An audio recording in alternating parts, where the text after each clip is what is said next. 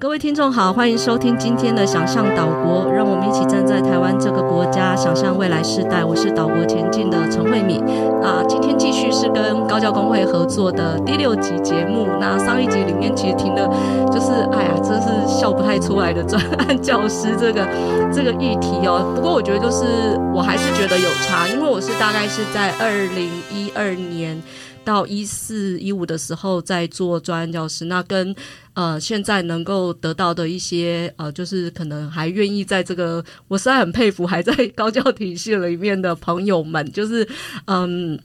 的待遇真的是就是可能就有有一些更坏，但是也有一些就是在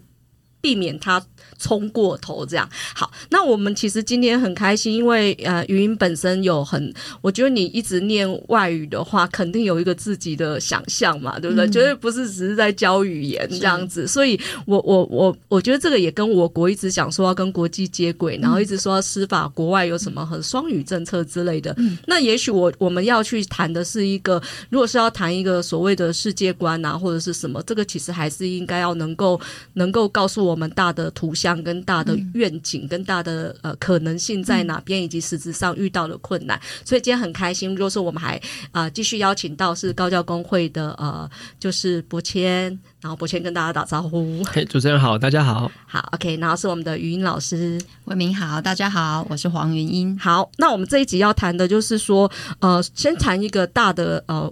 我们在推的双语政策到底是什么啊？然后你们在学校要做些什么啊？然后这跟我们以前念英文有什么不一样？是不是请云这边先给我们一个介绍？好啊。呃，我们的我们国家的二零三零双语国家政策，我相信大家各位听众在媒体、报章、杂志上也都看到蛮多东西了。大家都会想说，我们真的能变于变成所谓的 bilingual 双语，中文、英文都一样的下下教吗？我想这是大家很多的疑问。但其实当然呢，我知道这个双语政策在教育的体现方面，当然就是从小学到大学，大家都知道。那我现在在清国立清华大学服务，我可以从呃，我当然更可以说的是。呃，从大学高高等教育的这个角度来出发，说目前，诶，在大学里面，我们有了经费，有了多的资源，在政府的协助之下，那大学端可能做了哪些事情？那对学生的冲击，对老师的冲击又分别有哪些？嗯、那我自己稍微说一下我自己的过往的经历。我在进入大学里面教书之前，其实我从大约十八岁的时候就开始教英文了呢，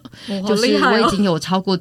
呃，我还是还是才疏学浅，但是其实呢，因为可能以前就在大学念了英文系，那个时候觉得啊，与其去加油站打工，好像去当英文家教，时薪比较高，我就在这个诱因之下，没错，我就开始了我的英语教学的的的经验。那那个时候，其实我受到最大的一个冲击就是，呃，我还有在一些英语补习班里面打工。那个时候呢，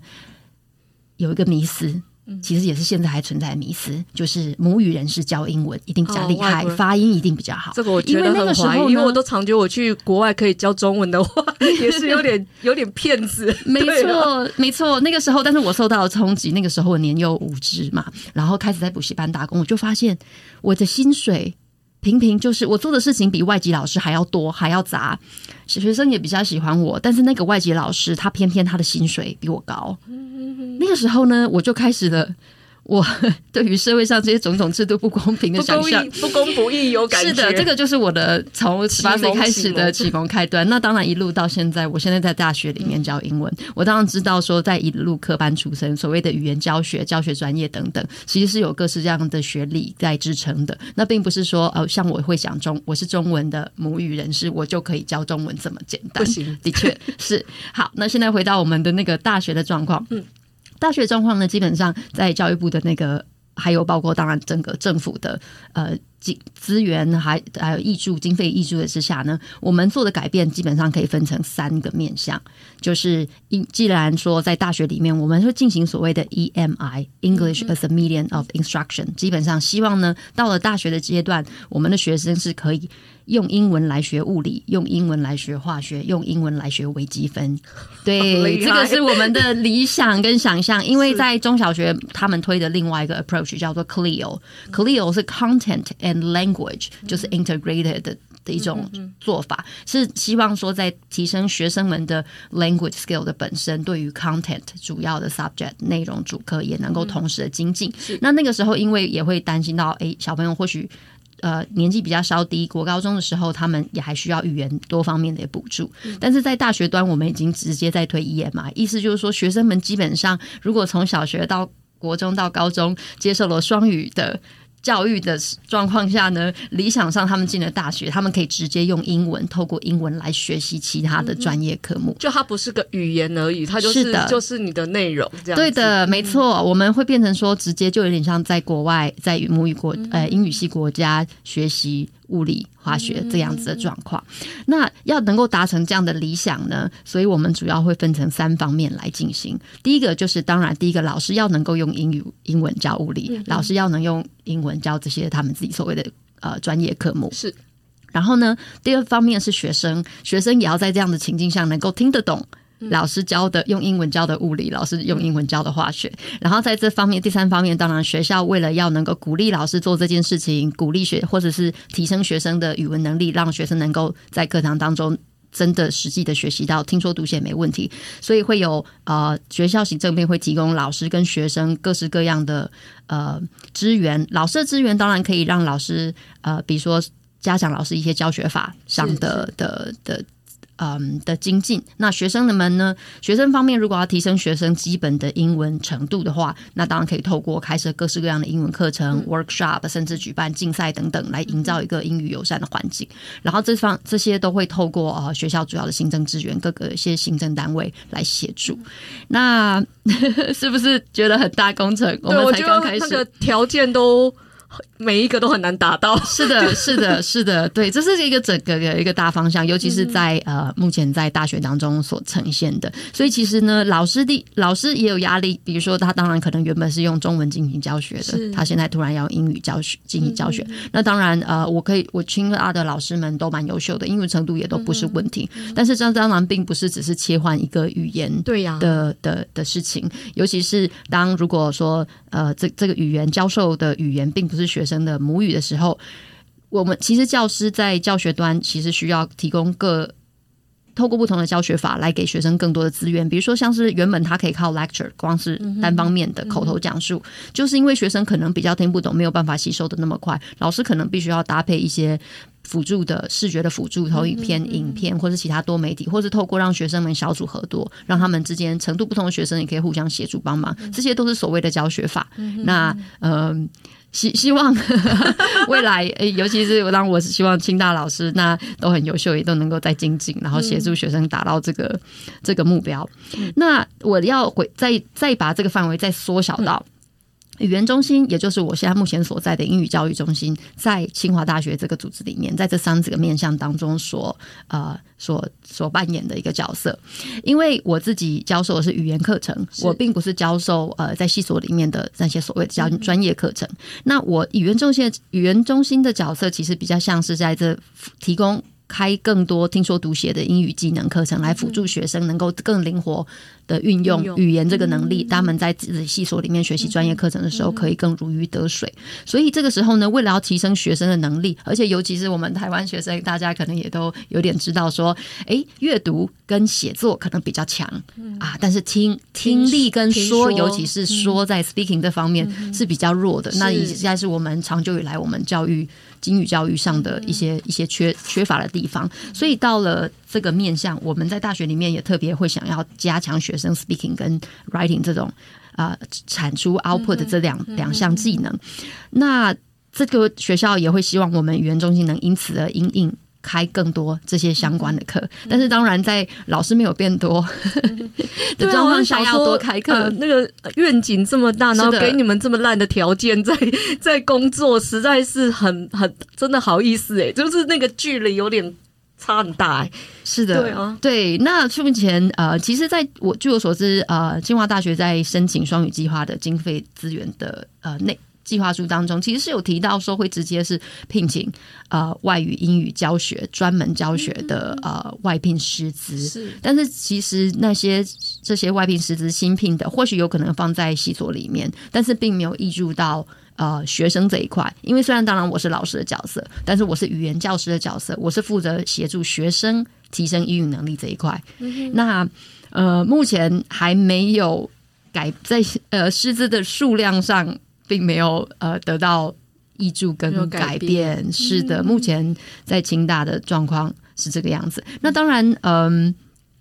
就像我在上一集我们的。呃，聊天讨论当中有讲到说，其实呃，清华大学的学生人数，尤其是在合校与主师、主教大合校之后的人数更多。嗯、那我们每学期开设全校学生必修的英语课程，呃，但是还是只靠五位。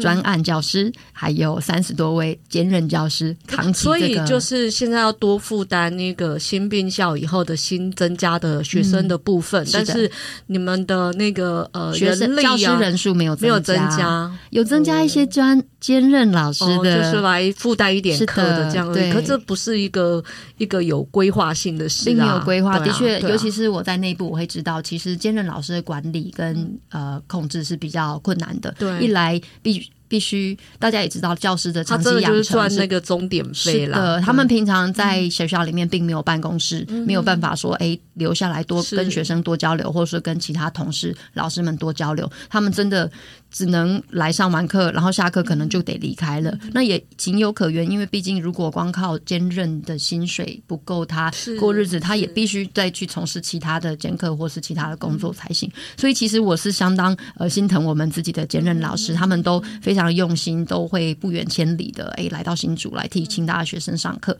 但是他们嗯、呃，在大环境跟有也在清大的工作条件。并不是非常的理想，我觉得这个反映到学生们的受学生们的学习上面，因为毕竟他们没有办法找到。就是随时都能够找到老师的协助。其实大家可能看不太到，但是就是我觉得语音就是一个对教学超有热忱，讲、嗯、这么悲惨的事情还可以带着微笑，你可能会非常受学生欢迎。我逆来顺受了，没有，但是有时候我内心在淌血哦，听起来我自己都觉得哦，怎么会这样？凭什么用这么少的条件去做这么多的事情？对、啊，慧敏，你这个问题让我想到一件事情，就是当有一次呃我。呃，我上课，那当然我跟学生们感情都蛮好的。嗯、那他们也都会问老师，请问老师下学期会开什么课？开到什么时候？他们会想要继续修我的课。是，但是那个时候刚好遇到学校可能的正要不续聘我的状况，嗯、我跟他们说，我下学期不一定会再开课了。嗯、我觉得那个时候我讲到的时候，我心里真的有点难过。倒不是在难过自己要丢了工作这件事情，而是当学生有需求的时候，我没有办法回应他，因为我那个时候真的没有办法。跟他挂保证说，我下学期还能够继续开课。另外，也再回到说，在清华大学，我还曾经遇到说，呃，我想要申请科技部计划。那当然，可能在其他学校也有发生过。那我当我想要申请科技部计划，大家也都知道，计划是未来的事情。对。然后，但是清华大学的人事是会用说，呃，我八月。七月二七月三十一号，也就是八月一号之后，还不一定会续聘，嗯、所以你不能申请未来的计划。但是计划一定都是未来的，对啊。但等于是要我们专案老师完全不要去规划跟想半年以后的事情。就他没有明文禁止你，可是实质上不可能发生。他觉得说，嗯，你不一定还会待在我们清大，嗯、你现在不要不要用清大的名义申请。嗯、甚至我还曾经遇过，呃，在我呃怀孕要生小孩的时候，嗯、我想要请育婴假，他也同他也同样用说，我想要请育婴假的那个时候，我还不晓得我的聘约还没有再再下来，所以我不能先请。嗯、但是请育婴假本来就是要半年前，我觉得我觉得可能对人事室的人来讲，他觉得这个是一个。如实的描述，但是这每件事情都非常的伤人。是的，对，我觉得呃，人事室的同仁他们一定也是看着我的聘约来看着日期来来秉公处理办理这样子。但是当然呃，我是当事人，我那个时候的心情也觉得说哇，原来我们政府的政府的这些保障的育婴假的这些制度这些福利，我是因为原来 我专案教在大学里的专案教师是没有办法享受的。对，对我来讲也是当时的一个冲击。不过我现在都已经。消化了，然后并并太厉害。我想问一个问题，是就是如果说是像呃，如果是刚那个，就之前柏谦有跟我们分享过说，说他既不是属于呃教师法里保障的教师，然后他可能有一些学校搞不好也不是用劳工的方式来处理的话，那这种这种在就是说他在呃，比如说他的劳健保，比如说他的那个呃。结束这些工作之后，就是说，就一般人讲的退休啦，但是可能没有这种这种事情，因为他可能是一段一段时间的。那之后的那种前面缴交的那些东西的那个后续，在对晚年生活的保障上，这个有延续性吗？还是说有各种样态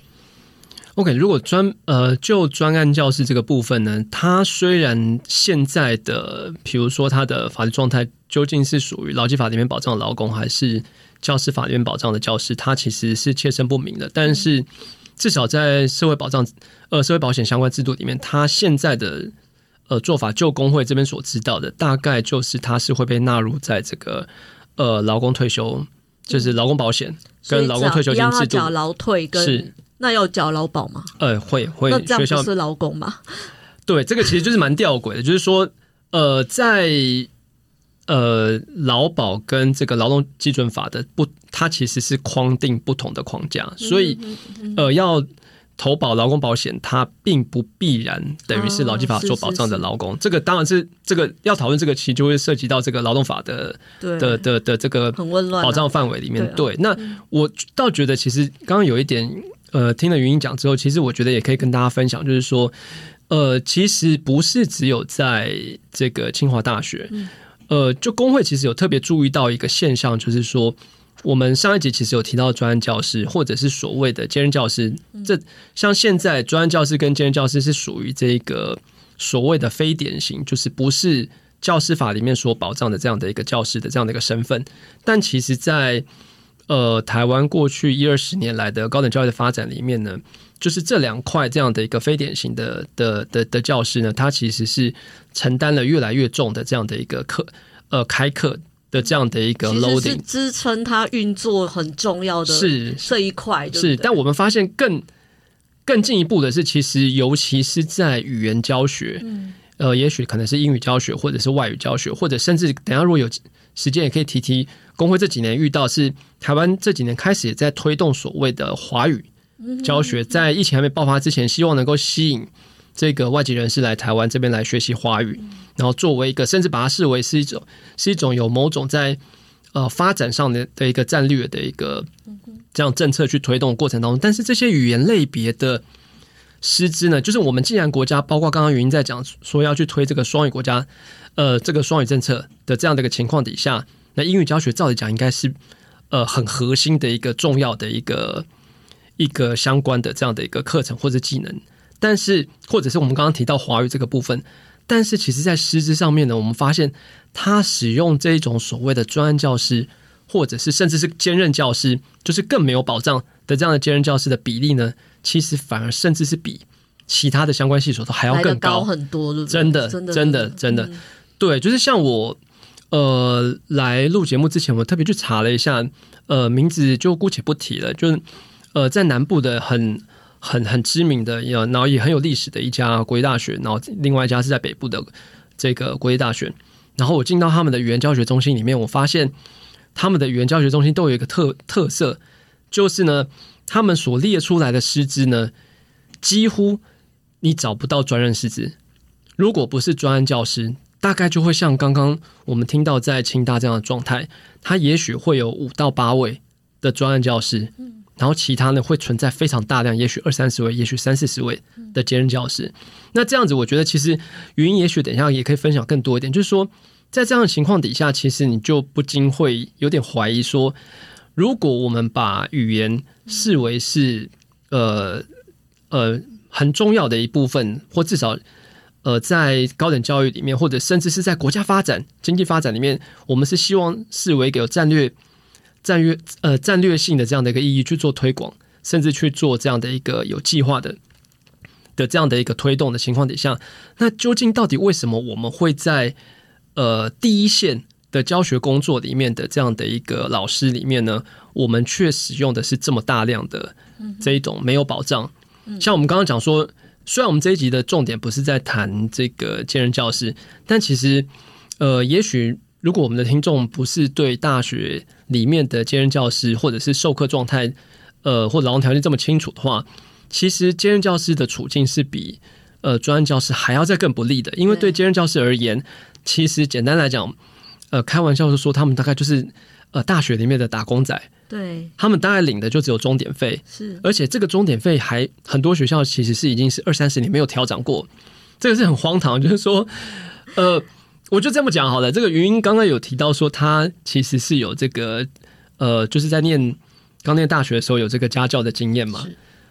但我跟各位听众朋友报告，就是其实现在在非常多的学校，你要一次教一班六十人，甚至到八十人，或甚至更多的这样的一个的兼任老师的这样的一个钟点费呢，比我二十几年前在担任家教的每小时的钟点费，我只教一位学生还要低。对，这个真的是很惊人，没有办法去想象的。夸张，而且那个寒暑假还没有钱。对，对，是是是，这个，所以就是每每每想到这个部分，就会觉得，那在这样的情况底下，到底我们怎么去想象说，或者是甚至我们在规划一个比较长期的语言政策的发展过程当中，那到底我们是怎么去想象这件事情？然后，即便我们在整个计划规呃，规划的再宏大，然后再看起来再在这个再有前瞻性，但如果在落实面上面，你终究还是需要靠在第一线的教学专业人员来推动这些东西啊。所以我在觉得，呃，其实在这个层次上面，我真的是觉得，其实，在语言教学上面，呃，特别是在这个高等教育体系里面，我觉得其实我们的国家应该要在这部分拿出更具体的态度，就是说不能够放任。让各个学校在这样的一个评估状态里面，继续长期的去使用这种呃没有保障，然后可能这个很廉，其实讲难听，你就是很廉价，是，然后有点是，尤其是呃，尤其像兼任教师，他就是更接近于所谓的免洗筷这样的一个方式。那这样子对，呃，像刚刚云有提嘛，这样子对老师而言，他在教学过程当中，或者是学生。他根本不知道老师下一个学期还有没有办法在这边继续提供他协作情况底下，我觉得这样的整个学习过程其实都是充满风险，而且有可能是破碎的。嗯嗯，我我觉得我想回来问云几个问题哦，因为我觉得大家把那个英英文教学或者双语政策看成是翻译，而且就即便是翻译的话，它也应该要有呃文化上的翻译跟社会脉络上的翻译，因为这会。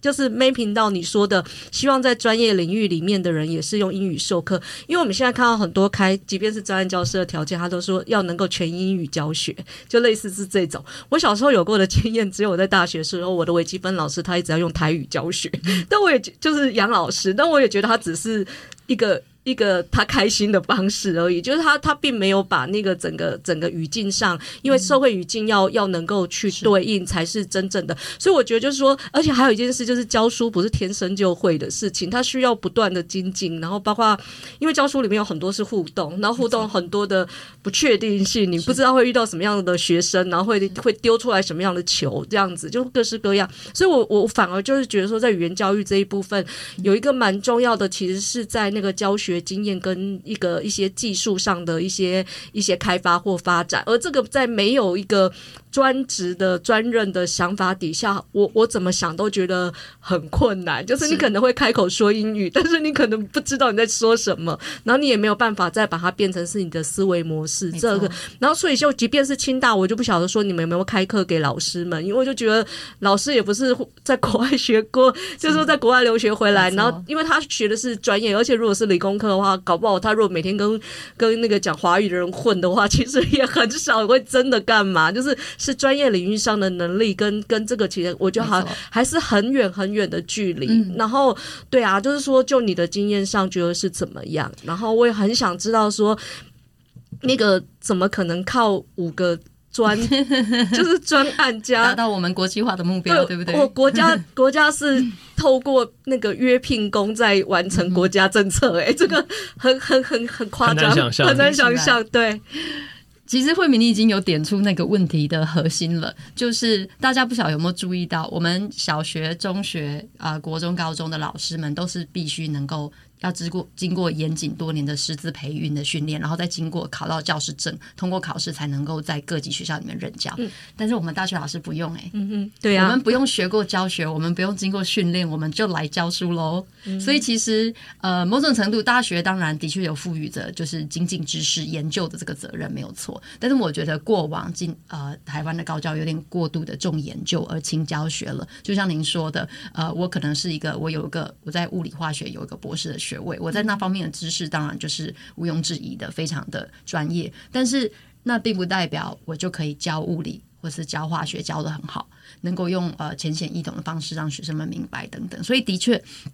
呃，大学老师第一，他没有经过严谨的师资培训，那当然可以。大部分的老师会经过多年的靠着自己的经验累积来调整自己的教学方式，然后达到比较好的效果。然后，但是呢，呃，现在语言老师就像您说的，尤其是在大学里的语言老师，我觉得受到双重的歧视，也就是双双重的误解。就是第一呢，第一个迷思就是在我当年十八岁开始当家教的时候就遇到了，说，哎，到底是不是母语者？你是不是只要是外国人，你就会讲英文，英文就会比较好？呃的一件事情。所以本土的英文老师其实相对的地位是低的。嗯、然后呢，第二个当然也就是说，嗯呃，呃，至于的，至如果是母语人士，如果他没有受过相对应的训练，那并真的并不代表说他就能够。能够教的，因 为我觉得有时候还不是母语人士，他可能是法国人会讲英文。对对，就是有点像类似的状况，有点有点不对。我我刚才也可以想要回应一下，呃，博鑫刚刚提到的，我我现在自己也是一个父母，我我在想说，我班上的呃的的同学生们，他们知道，比如说他们来上大清华，好上清华大学，然后来上英文课，他们会知道。自己的孩子来上这一门这么棒一一一门课的时候，学习到英文进步，他们会知道说，哎，这个老师是兼任老师，然后他的薪时薪只有几百块那样子，然后就是我在想说，学生们都不知道，如果我是家长，我会更。我也会如果在补习班会被抗议哦，就是说，如果你你你如果请一个老师，他说哦，那个是来打工的，那你就会觉得哇，我我的学我的孩子很不受重视啊。对，这也让我连带想到说，呃，一些国外的知名的顶尖的学府大学，其实他们越是通识基本的必修课，越是让有经验的老师来上，而不是新进的老师。嗯、但是在台湾普遍，尤其是英文课程这个状况，都是普遍请呃。近年来有比较禁用，他们会想要禁用有博士学位的老师，但其实我们的兼任老师绝大多数目前就是有硕士学位。那当然也可能是因为这样子的招募比较容易，毕竟你要招募到有博士学位的专业语言教学师资又更行的困难了。但是那样子也同样变相了，就加剧了这些兼任语言教师跟其他在系所里面老师，他们好像不管在身份地位啊，大家对他看待他们的眼光态度都会。有形成很大的差距，嗯，而且我觉得他可能连自我期许都变低了。是的，嗯、对对对，没有错。对，好，所以就是其实，嗯，如果说就一个比较 OK 的状况来想，就是一个，嗯、因为我我觉得现在台湾的语言，像台大也有，师大也有，可它大部分就是说开华语给外国人学，或者是说开一些语言检定课程，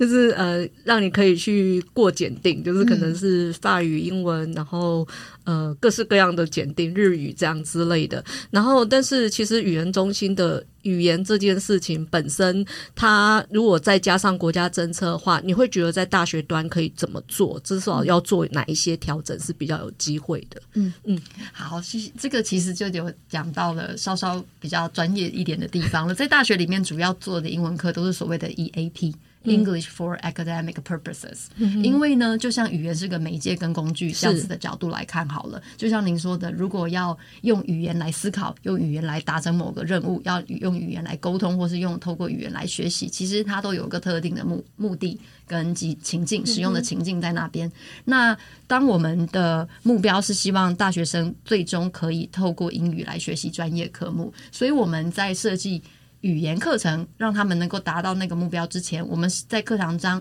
中教的英文用的语句、用的例子、用的练练习等等，都会以这种学习的学术呃目的的情境来规划跟设计。嗯嗯嗯嗯、就有点像说，当然我们也还是会开一些比较 casual 的主题，像旅游英文啊，嗯、或者是其他主题的英文。嗯、但是我们绝大多数在大学里面开的课程，尤其是在 EMI。呃，双语政策的经费挹注之下，我们开的课程应该要是朝向是学术学术用语，嗯就是、不是那种应用英语这样子而已。有时候，当然学生们也很喜欢电影英语，嗯、看电影学英文，看英文歌，听英文歌曲学英文。我们也有类似的课程，不过呢，呃，我在想说，大学里的英文课程整体规划应该都是有比较朝向所谓我刚才说 EAP，呃，朝向学术英语用法这个。方向在，我的感觉是应该由你们来规划推动，可是我猜可能实务上的状况上会是，比如说我今天是法律所的学生，然后我们就觉得应该有一个，就是以后搞不好会去美国考律师来干嘛，反正就是会有一些呃什么法律英语，所以他可能就是会叫你们来来支援这样子，然后就直接就是支援。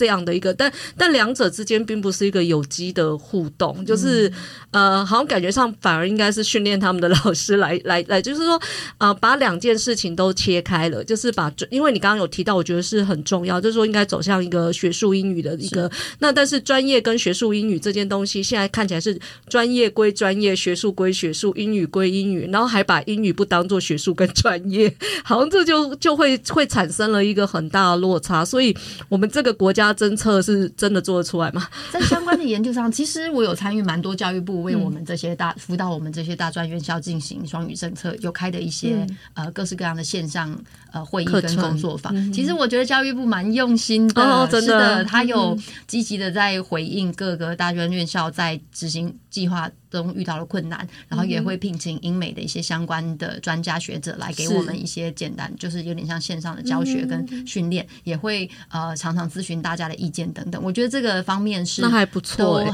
教育部在有有他的愿景愿景在那边，对。但是当然每间学校又有各自不同的文化。那我还蛮高兴的，因为刚才慧敏也有问到说，那就是大学老师他不一定。很擅长教学，或者是他有接受过相关的训练，所以清大现在在做一件很呃有呃开创性的一件事情，就是我们已经呃有提供一个很完整的、是有系统性的 EMI 的师资培育的一个 program，是我目前在进行的这几年的计划。这个是从去年才刚开始的，是跟英国的 Trinity College London 合作。那希望呢，因为过往的 EMI 的的经费，如果大家所谓的想要消耗预算的，最简单的就是办很多演讲。但是这样演讲，请专家学者来演讲，也有它的好处跟、嗯、跟价值在，但是会比较流于呃比较没有系统、比较零散，没有办法累积、啊，没有办法累积。对，没错。所以清大其实在这方面看得比较远，它已经已已经有建立一套就是完整性的辅导原本系所的老师如何透过各种多元的教学法，可以把哎可以提供。可以传达，可以做更有效的英语教学。的这个系统，这个训练已经有出来了。嗯，对。可是我觉得，如果回到劳动条件来讲的话，我觉得这样他很辜负你。就是你要搞一个这么大的，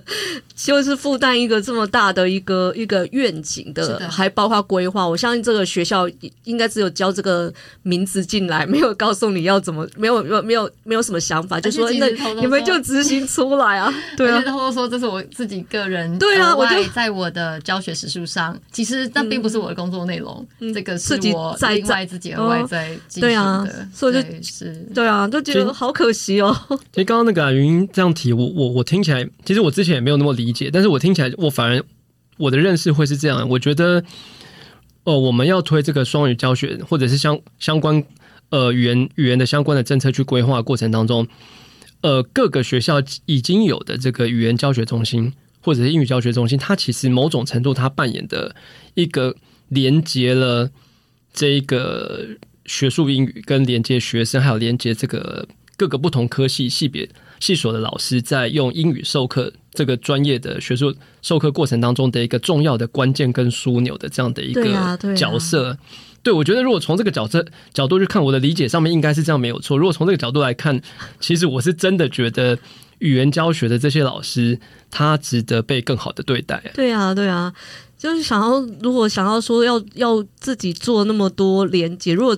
对，就是如果你不好好对待我，我也可以随便混一混的话，那那其实真没意义啊。就是要真的去做这个连接的话，它其实需要是一个蛮多的支持。那首先，首先你至少要让他的呃未来是有一些可想象性的。因为我刚刚为什么故意问云英说你这计划要做多久，就我知道自己 认真要做的。如果这个计划是个十年，或者照国家政策上来看的话，有一些阶段性的呃短中长期的话，那那如果他中间你你什么时候惹学学校不开心，然后就叫你走人的话，那件事情就突然就没了，然后也没有什么评价的标准，因为一般来说，像刚刚有说，如果是专任教专专任的教师的话，你要请他走的话，你也是得有一些理由嘛，那也得有一些呃可救济。可是专任教师居然没有任何的可救济的方式，比如说你要叫我走，你可不可以告诉我说，诶，我你是没有钱的，可是你又会再骗一个人进来，或者你对我做什么呃评鉴好了，虽然我们很讨厌评鉴，但是你你是对我做了什么什么样的考量，可以这样的为所欲为？难道我们没有任何的规则是可以去限制这件事情的吗？不知道，就是高教工会这边怎么想？有，其实这个就是承继着我们上一集所谈的，因为现在的核心的最大的问题，就是我们认为就是它其实缺乏的评估保障。嗯，那不管在呃专任教师也好，或者是可能处境更弱势但人数数量更多的这个兼任教师也好，那因为缺乏聘雇保障，所以其实，在法的框架架构底下。呃，很多时候它变成回到所谓的契约自治。嗯哼。那回到契约自治情况底下，呃，一个合约走完了，呃，没有再进行下一个合约，其实是不需要附带任何理由的。嗯，对，因为呃，你是教师法里面的教师，或者是你是劳基法保障的所谓的劳工，劳工。那你呃，劳雇之间，或者是老师跟学校之间发生的这样的一个聘雇关系呢，其实本身它是视为是一个。长期的、持续性的，那也就是在这一个假设情况底下呢，如果你要终止，那就劳基法也好，就教师法也好，它其实有很明确的一个相关的事由，你就要符合这个相关事由嘛。那在我们比较熟悉的老师里面，在教师法里面呢，他要经过一些相关程序，比如说三级三审是结束之后，他要报教育部，教育部那边核可之后呢，这样的一个所谓的解聘不不续聘才会生效。嗯哼，对，但是。因为现在呃专任呃专案教师或者是兼任教师，他就是处在一个所谓一年一聘。那呃兼任教师可能更夸张，有些学校会是甚至是呃半年一学期一聘的情况底下，他走完了这一个聘期之后呢，有没有下一个聘期？本身对于这个老师来讲，本身是你其实是没有任何的确定的，而且你也没有任何的可能去主张说我跟你之间的关系是还可以。还有理由继续存续的，那这也是我们之前工会从一七年、一八年开始不断在提提一个东西，很重要，就是说，呃，如果没有办法去预期，或者是甚至我没有办法去理解到底学校最后要我离开，我是作为一个专案教师要我离开的原因到底是什么的情况底下，那我根本连要去救济、要去主张都没有的，没有的主张，所以我们才讲说续命保障之。是一个核心，另外一个部分就是说，在整个过程当中，他们到底有没有所谓的申诉或救济的管道？那学校有没有这个义务要去告诉他说，像我们专业老师，我们知道说，哎，也许评鉴没有过，或者是先姑且不论评鉴本身合不合理，或者是有一些学校可能会有这个限年升等，就你多多长时间呃之内，你要从助理教授升到副教授，副教授升到正教授等等。或者这些相关的规范，那你自己会知道，在这个游戏规则底下，游戏规则本身，呃，有没有在改善，这是一部分。但是游戏规则，你会知道，说我在这个游戏规则的框架底下，至少比较明确，对我是可以 follow 的嘛？对对对。但现在情况底下是，呃，我们看工会处理过很多相关案例，包括刚刚讲说，呃，一些呃在法院诉讼，或甚至呃今年年初，我们也有一些老师，他觉得在既有的。呃，法律框架里面，直接还是痴痴的等待有点困难，所以他可能去走了一个希望能够申请这个宪法法院、宪法法庭去做这样的一个事先的的的相关去补充的也好。我觉得对于很很多老师来讲，本身它其实具有不可预期性的。那这个部分，也就是就刚刚我们在谈很多，其实是谈这个语言教学啦。那当然也不仅仅只存在语言教学，只是因为这一集，我觉得我们特别。大家来谈语言教学的原因，是因为我觉得像包括我自己也是家长啊，我们自己 对，就是从也许幼儿园或者是小学，我们就把我们小孩送去学语言，那代表我们本身其实很希望说，然后我也会关注说，到底在教 教他语言、教他英文的老师本身的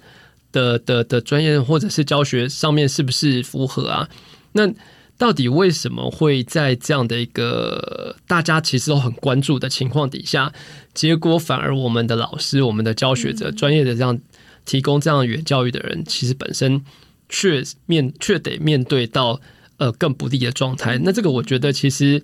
嗯，如果即便不是在高校现场里面服务的人，我觉得知道这个现象，其实也还蛮值得告诉大家去关注的。因为如果这样的一个情形变成是一个大家呃，即便知道了，但是也没有觉得他有问题的话，我觉得鸡飞城市他，我觉得就我们所接触到的很多老师，比如说在语言中心里面，或者是在当兼老师，他其实有通常都是抱有很很强的这样的一个教学的热忱跟使命感。但是我觉得，即便有再高的热忱，你在这样的一个不确定，然后这样子的一个低就不能只能燃烧自己。是，我觉得终有燃烧殆尽的一天。那这个对总体发展而言，或对。呃，对他们这些有教学热忱的老师而言，我觉得都是不公平的。嗯，而且我觉得就是要给他们有续航力。我刚刚听到那个，我觉得有一个真的很夸张，是说。呃，因为我自己在做监所改革的，所以就连大法官解释里面都说，呃，受刑人只是因为犯罪被剥夺自由，他还是有很多的救济权。那包括说很多的处分都是应该有有救济的管道，因为这个是一个宪法保障的一个基本的人的对待。可是我现在就觉得说，在高教现场里面的这些，呃，就是尤其像我觉得英语教学的这个在。呀，刚好那个落差很大，就是一个国家美丽的梦，然后是用很辛苦的，呃，连劳工都称不上的人 在在做这种短，这很像什么？知道？它很像十大建设的时候找很多农民去做，超惨的。然后怎么会连基本的救济的管道没有？比方说，你跟我停止这个契约，然后我就没没辙了，就什么都不能做。那他给你的合约里面。没有保障，都是有规则，就是只有要求你要做到什么什么什么时速啊，什么有的没，还有甚至就是说把你有些权利还故意的跟你讲说，你知道你没有哦，就是你要先承认这件事情哦。那那你你，我觉得这是。大的政策问题，就是这是一个国家的政府的态度问题，就是你你就是鼓励让大家可以这样做嘛，那否则的话，你就应该出来要去匡正这些事情。如果你没有办法去比较领先的去谈这些事情的话，其实你就会让让那个有心要做的人做到死，然后呃可以混的人可能也许就能够好好的比较安全的过去。那我觉得这个根根本不是高教现场的意义，因为我自己。我记得我有一次我我在台大那时候有一次不知为何就反正就拿了一个教学优良奖，然后就要颁奖，然后要颁奖的时候我就想说啊去就我们希望说你还是去一下，就我们院里社科院要颁奖，然后颁奖的时候是一个副院长，他是一个经济系的教授，他就说啊。我们学校里现在都是专案老师在拿教学优良哦，那这个专任老师自己要好好反省一下哦。那我心里想说，哎，讲话有需要这么酸吗？我也我也虽然我对评鉴也不是很了解，但是我就觉得拿到也是蛮爽的，有一个奖金这样子。那还有就是，当然就是一种肯定。可是我就说，呃，我我觉得十个专案教师里面有十个都非常的。很想投入在这个工作里，就是他的那个热忱是完全不需要不需要去质疑的。可是，而且他是在最最精彩的时候被被被一直消磨殆尽。这件事情听起来真的很悲伤，而且竟然已经这样子发生了二十年。刚刚那个，刚刚你们都比较好心的说，觉得就是说可能是为了怕呃请神容易送神难，可能是有一些都为他们体谅很多。可我就觉得他根本没有把。呃，新进的人当神啊，还是把大家当那个免洗筷啊？就是这样子，是没有一个教育精神的。然后我觉得那些私校的联合，绝对不是一个没说好的情况，绝对是一个以成本考虑，或者是以以以以什么考虑来做。但是我就觉得这都蛮欠缺一种，呃，对教育是什么的一个根本的一个一个自我的。呃，质问呐，是啊，我们不是常常都讲说，这个教育是这个百年大计，说说啦，是啊，还是没有真的提升老师。其实我最近，我最近看到那个我们也是我们岛国那个黄成怡老师，就是中研院法律所，他最近发一篇脸书，我觉得超有道理的。他是说，哎，台湾要不要先把那些什么呃，在国中小教室的那些元首照片先拿下来再说？就是 你你整个教育，如果是要教一种。规矩或者是呃，就是服从啊，或威权啊，嗯、那些东西，那你一辈子没有办法改变什么。嗯、那通常我们中小学就。特别是这样，对啊，那我们的标语很多啊，对啊，标语标语超级多，但那些标语到底有多少真的做出来？我就觉得还是会回到很根本的问题，就是你到底教育可不可以改变一个人的出身？就是你不要因为出身决定很多。那现在的状况，我就会觉得好像就是出身决定了蛮多事情了。对啊，现在看的双语政策啊，其实我身为英语教学。领域里的人这么久了，我希望他是成功的。那当然，双语政策有一些反对的声浪，这个的确是有他的立场在。那我个人其实我是希望双语政策是成功的，我真的希望二零三零我们台湾能成为双语国家。所以我会觉得，我个人我是想要朝这方面去努力的。但是就像慧敏说的，再怎么努力，我也是一种 button up 的那种微小的力量。我觉得如果政府真的想推，毕竟 top down 的力量是会比较快的，当然可能会比较粗暴一些啊、嗯。但是我觉得绝对是有比较大的效果。而且我刚才我前讲到的时候也有讲到说，我心里想着我在我在新竹，我看着那个园区的工程师在半导体产业，在我们政府的带领推波助澜下，工程师们的薪水都早早早就。硕士班学生毕业就已经远远超过我们教授的薪水了。然后，但是我想说，哇，那现在有了双语政策了，政府也是在推动的状况下，不晓得什么时候语言老师 的薪资跟工作条件也能够跟着水涨船高呢？我觉得希望是接下来几年，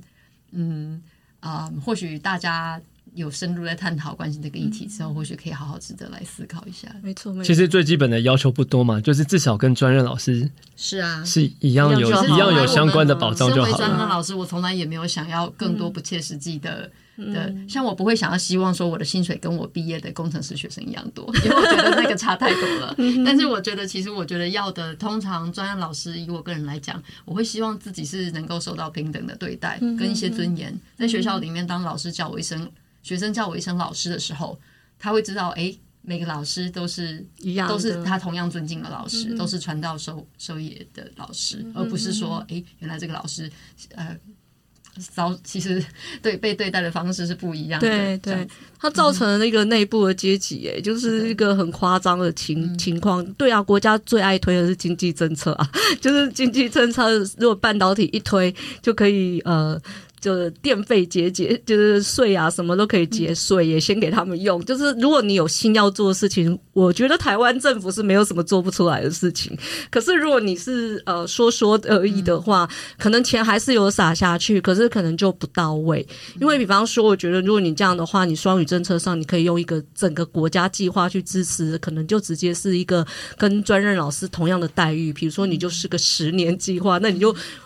爽快一点，给个十年聘约嘛，就是你在一年一聘的时候，就会让人家觉得里面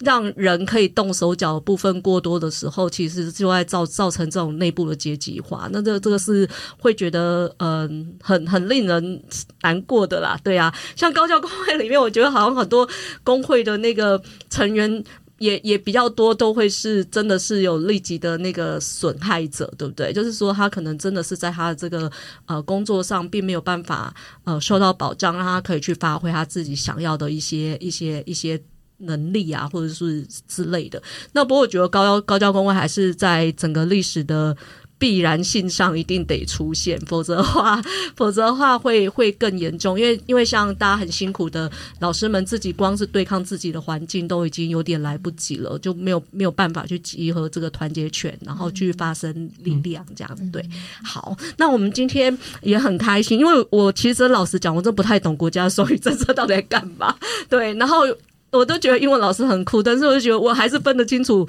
有认真在教英文老师跟没有认真在教的说英语的老师是不太一样的。那还是就是很强调说教学这件事，即便在高教里面，还是一件我觉得是一个专业领域。就是高教老师，就是高教的从业者也必须要开放他的心胸，认为是说不是好像取得博士学位以后，剩下就是都是一帆风顺。就是其实，在面对的是第一线的呃学生的时候，其实是一件。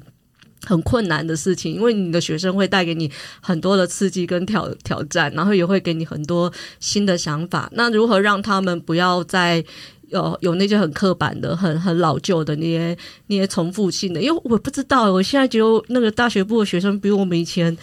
好像更容易认清事实，就是很长，就是他们跟我讲不可能的机会，比我讲不可能的机会还多的很多。那这件事情让我觉得很伤心诶、就是。天哪，你就 nothing to lose 啊，你就是什么都没有的人，你到底是凭什么在那边安排说什么？我我接下来就是要怎么几年要做什么事，然后我就会怎样怎样怎样，然后就最可最不好的一种人生发展就是说，哎，我我等到我退休以后，我就要开始做我想做的事。我想说，哇塞，你等到退休才大学生嘛，大学生讲这种话，啊啊、我很难过。我想说，天哪，你你前面累积都在活得不像你自己，然后等到累积到你觉得一定有的社会资本跟经济资本以后，才开始说要去做你想做的时候，我跟他说，你那时候已经跑不动了。对啊，就是不太 OK。所以就是大学是很多人启蒙的地方，我觉得就是大学是改变你一生蛮重要的地方。嗯、那我们当然很希望在高教的里面有更多各式各样的不同的老师，而不是只有一种老师可以在里面发挥他的那个整个的一些想法跟能力。这样好，那今天很谢谢两位再来参加这个高教前进，然后我们接下来还会有两集的节目，那呃会谈越来越惨的问题，对，就私校私校的退场，就是真的是，我觉得私校退场真的是真的是啊。